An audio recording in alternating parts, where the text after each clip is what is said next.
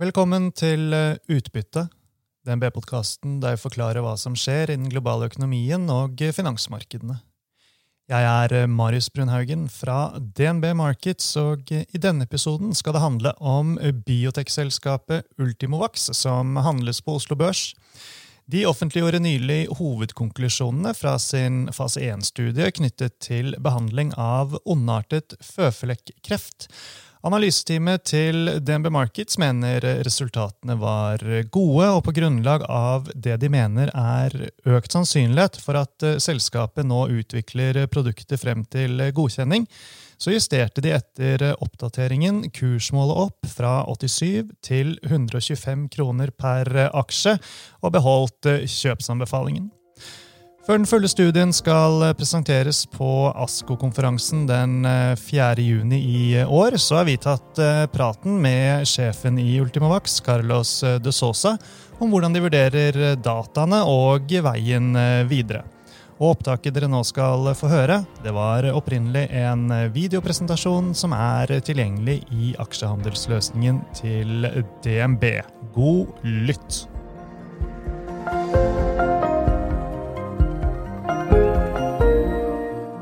Welcome to DNB Markets and today's update where we'll discuss Ultimovacs. I'm joined by Carlos De Sousa, the company CEO. Welcome to DNB, Carlos.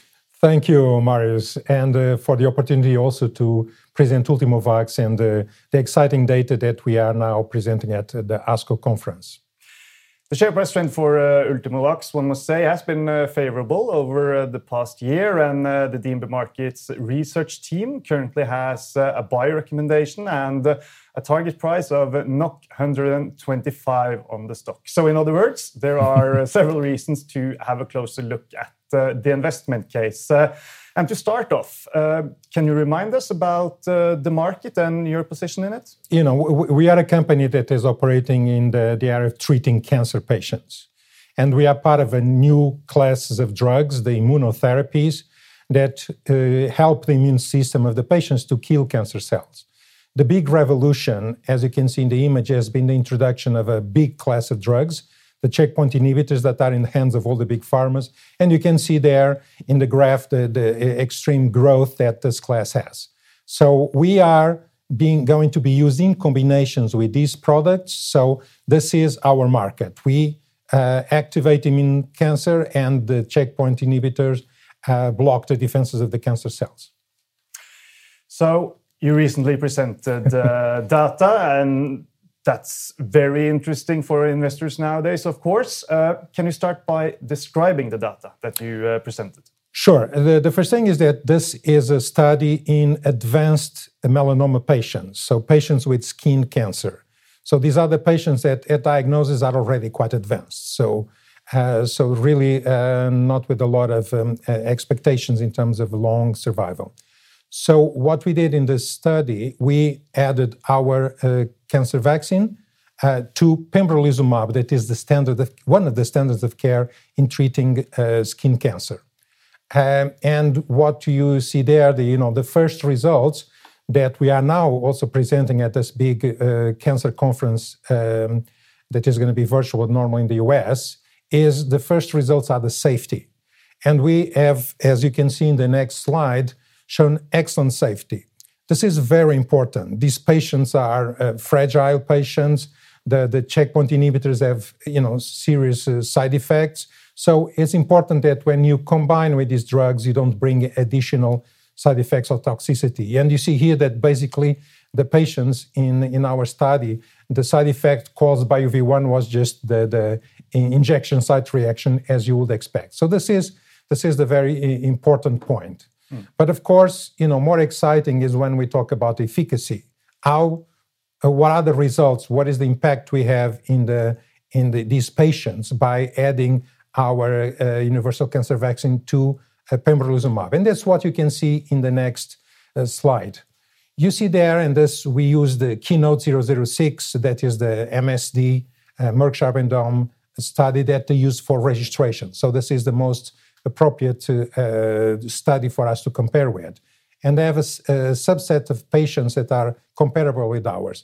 And what you can see there is that In this registration study from pembrolizumab, 33% of the patients had a response, or what is called objective response rate. This means that the tumor disappeared or reduced in size. When you look at the impact that we had on these results, you see that we achieved 60% of the patients had this response. So already quite impressive. But even more impressive is when you look at the percentage of patients that where the tumor disappeared. So 5% of the patients in the pembrolizumab study had a disappearance of the tumor lesions. You cannot see them in the imagings. And when we add UV-1, you increase that percentage to 30% of the patients. So this is a very strong data, and we had very good feedback from the physicians and investigators that are working with us. And of course, a lot of excitement when we present the data in June 4th. But why is the data important for Ultimovacs? I mean, what does it mean for you? Well, it's important in different parts, you know. So first, because we have now, in addition to the study, we have now a broad development program with 4 phase 2 clinical trials where we are enrolling more than 500 patients. So it's a very, very big program for a small biotech like us in different indications, in skin cancer, mesothelioma, that is a type of lung cancer, ovarian cancer, and head and neck cancer. And in a way, these results prove that we have a benefit when we add to the standard of care. And so that is very important to show that we are in the right track, but also, strengthening our confidence that, you know, we need to see the data, but they increase the probability that we see a difference also in those studies. So the data, what should we compare the data to? Well, I think the best comparison is, again, there are different companies working with different combinations, you know. They are on the top in terms of the type of data, but the best comparison, because in this phase of development, what we call phase 1-2, you need to compare with historical data. So the best comparison is really the study that Merck Sharp and Dohme used to get approval for pembrolizumab, and that's the Keynote 006. What more data will we get at the actual presentation, apart from the data that you have already presented in the abstract, which was 19th of May, if I remember correctly? Yeah. This is the key data that we showed, you know, the safety and the efficacy. What we'll have in the poster is more details about the patients, how they progress, a lot of graphs, and of course, also the perspective from the lead investigator in the study. So the study was all run in the US. So the lead investigator is from the US, and he will be the one presenting the data. Will the data have any implications for the company's ongoing trial in malignant melanoma? No, as a matter of fact, you know, it further strengthens our case. The treatment of melanoma or skin cancer is roughly split at the moment between pembrolizumab, 50% of the patients are treated with pembrolizumab, where we have the data, and about 50% of the patients are treated with a combination of nivolumab and ipilimumab that are from Bristol Myers Squibb. So in a way, our new study that we are doing phase 2 is combination with ipilimumab and nivolumab. So with these 2 studies, we are basically covering the 2 standard of care in the treatment of cancer. Okay, so do the trial have any implications for any of the other indications where you are currently doing trials? You know, the main implication is that we show that we are safe when we add to these treatments, and the fact that we show that we have a concept, that we optimize and we improve the efficacy when we add to the standard of care. So, you know, I think your analyst, you know, look at, you know, an increased probability of success moving to the next phase. Of course, this is one of the key readouts of the study, the benefits that we bring and the expected one. Recruitment is an important theme that we have to touch upon. So, how would you say COVID-19 has impacted the recruitment rate of new patients? Well, I think the pandemic, COVID-19, has been having an impact in the whole industry, and particularly biotechs, but it's also the big pharma in terms of being able to run clinical trials. Hospitals are focused on COVID. Patients are afraid to go to the hospital. What I can say is that our clinical operations team is working very hard with a company that runs these studies, and we have been able to continue to open centers and enroll patients, as we showed in our Q1 report. So this is something that you prioritize? Yeah, absolutely. So there's definitely an impact. But we have been managing in a positive way. And then we have to see now, how the society opens up, our vaccination, and how that will improve further the enrollment of patients. So if I understand correctly, you plan to start 2 new trials around mid-21. How are the preparations for these trials proceeding? Those studies are proceeding, so these are... the study in ovarian cancer and in head and neck cancer. We, the investigators are now going through the process of submitting the protocols to the health authorities. Ethical committees is the normal process. So we still expect that around mid-year, they will be able to start enrolling patients. And one of them, the ovarian cancer is a collaboration with AstraZeneca and that we have. And we also have a collaboration with Bristol Myers Squibb. So this is also important for us and for them that the studies progress. Any challenges that you are facing in connection with this? No, just a normal at the moment, still people working from home, so things take a little bit longer, this initiative process, but the important part is that the investigators are seriously committed to run the studies. And of course, there's even now more excitement after these results, because of course, they see that we bring an impact. Another important side of the equation is the finance, and the cash position seems rather strong. How would you describe the financial runway? Well, at the end of the Q1, we had 409 million NOK, in cash, so a very healthy cash situation. That gives us a runway towards the first half of 2023. And this takes us to the time where we expect to get the first results, what we call top-line results, of at least some of these studies. So a very important milestone. So as where we are now, do you think the cash will be enough to complete the 4 active phase 2 trials?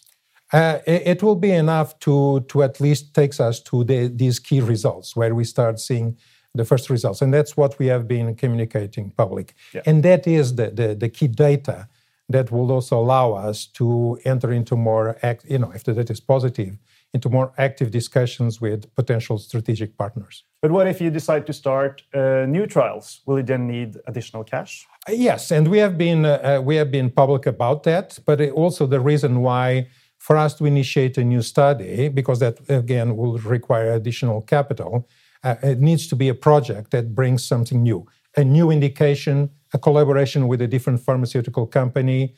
So we will be very selective. There's a lot of interest, but we need to be selective. But yes, it's a possibility, because that will bring the capital raise, the investment, is multiplied exponentially in terms of the return. And finally, we have to visit the technology. Could you explain to us why this project is interesting? Well, the TET technology is kind of a newer technology, you compare with other approaches that you see at the moment, in terms of innovation like mRNA, you hear a lot that on the COVID vaccine. So it's a very innovative technology that we expect to have the safety, and that's why we started now a clinical trial at the Oslo Cancer Hospital in patients with prostate cancer. And also has other benefits in terms of administration and the stronger immune reaction. So as a series of advantages, a lot of potential, because it's a platform where we can then have different products coming out of this platform. So that is always appreciated also by the potential partners of the market. Yeah. So this TENDU trial that you have started, what do you expect from the trial, and when should we expect data? Well, that will be the Q4. So the Q4 is going to be a very important quarter for us. We are going to have initial safety and immune activation from the TENDU study. So that starts giving us the first indications, about the first product coming out of the platform. And in addition, we are going to have additional data from this study that we are presenting at ASCO with more follow-up time with these patients. And we also have another group of patients that are now being observed. So then in the fourth quarter, we will have not only 20 patients, but 30 patients in total. So that will make the data even stronger. Okay, Carlos, thank you so much again for joining us and providing us with an update. And thank you, everyone, for watching. Thank you.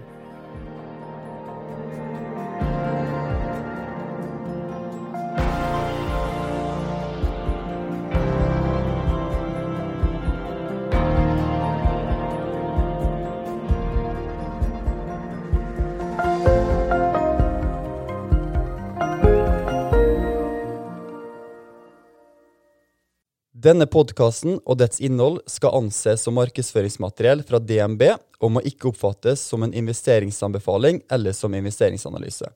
Innholdet skal heller ikke anses for å være investeringsrådgivning tilpasset den enkelte kundes behov.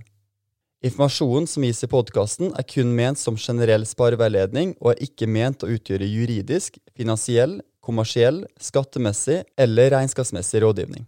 DNB tar intet ansvar for direkte eller indirekte tap eller kostnader som måtte oppstå ved bruk av informasjon I denne podcasten. For mer informasjon og full disclaimer, vennligst se vår webside dnb.no/disclaimer.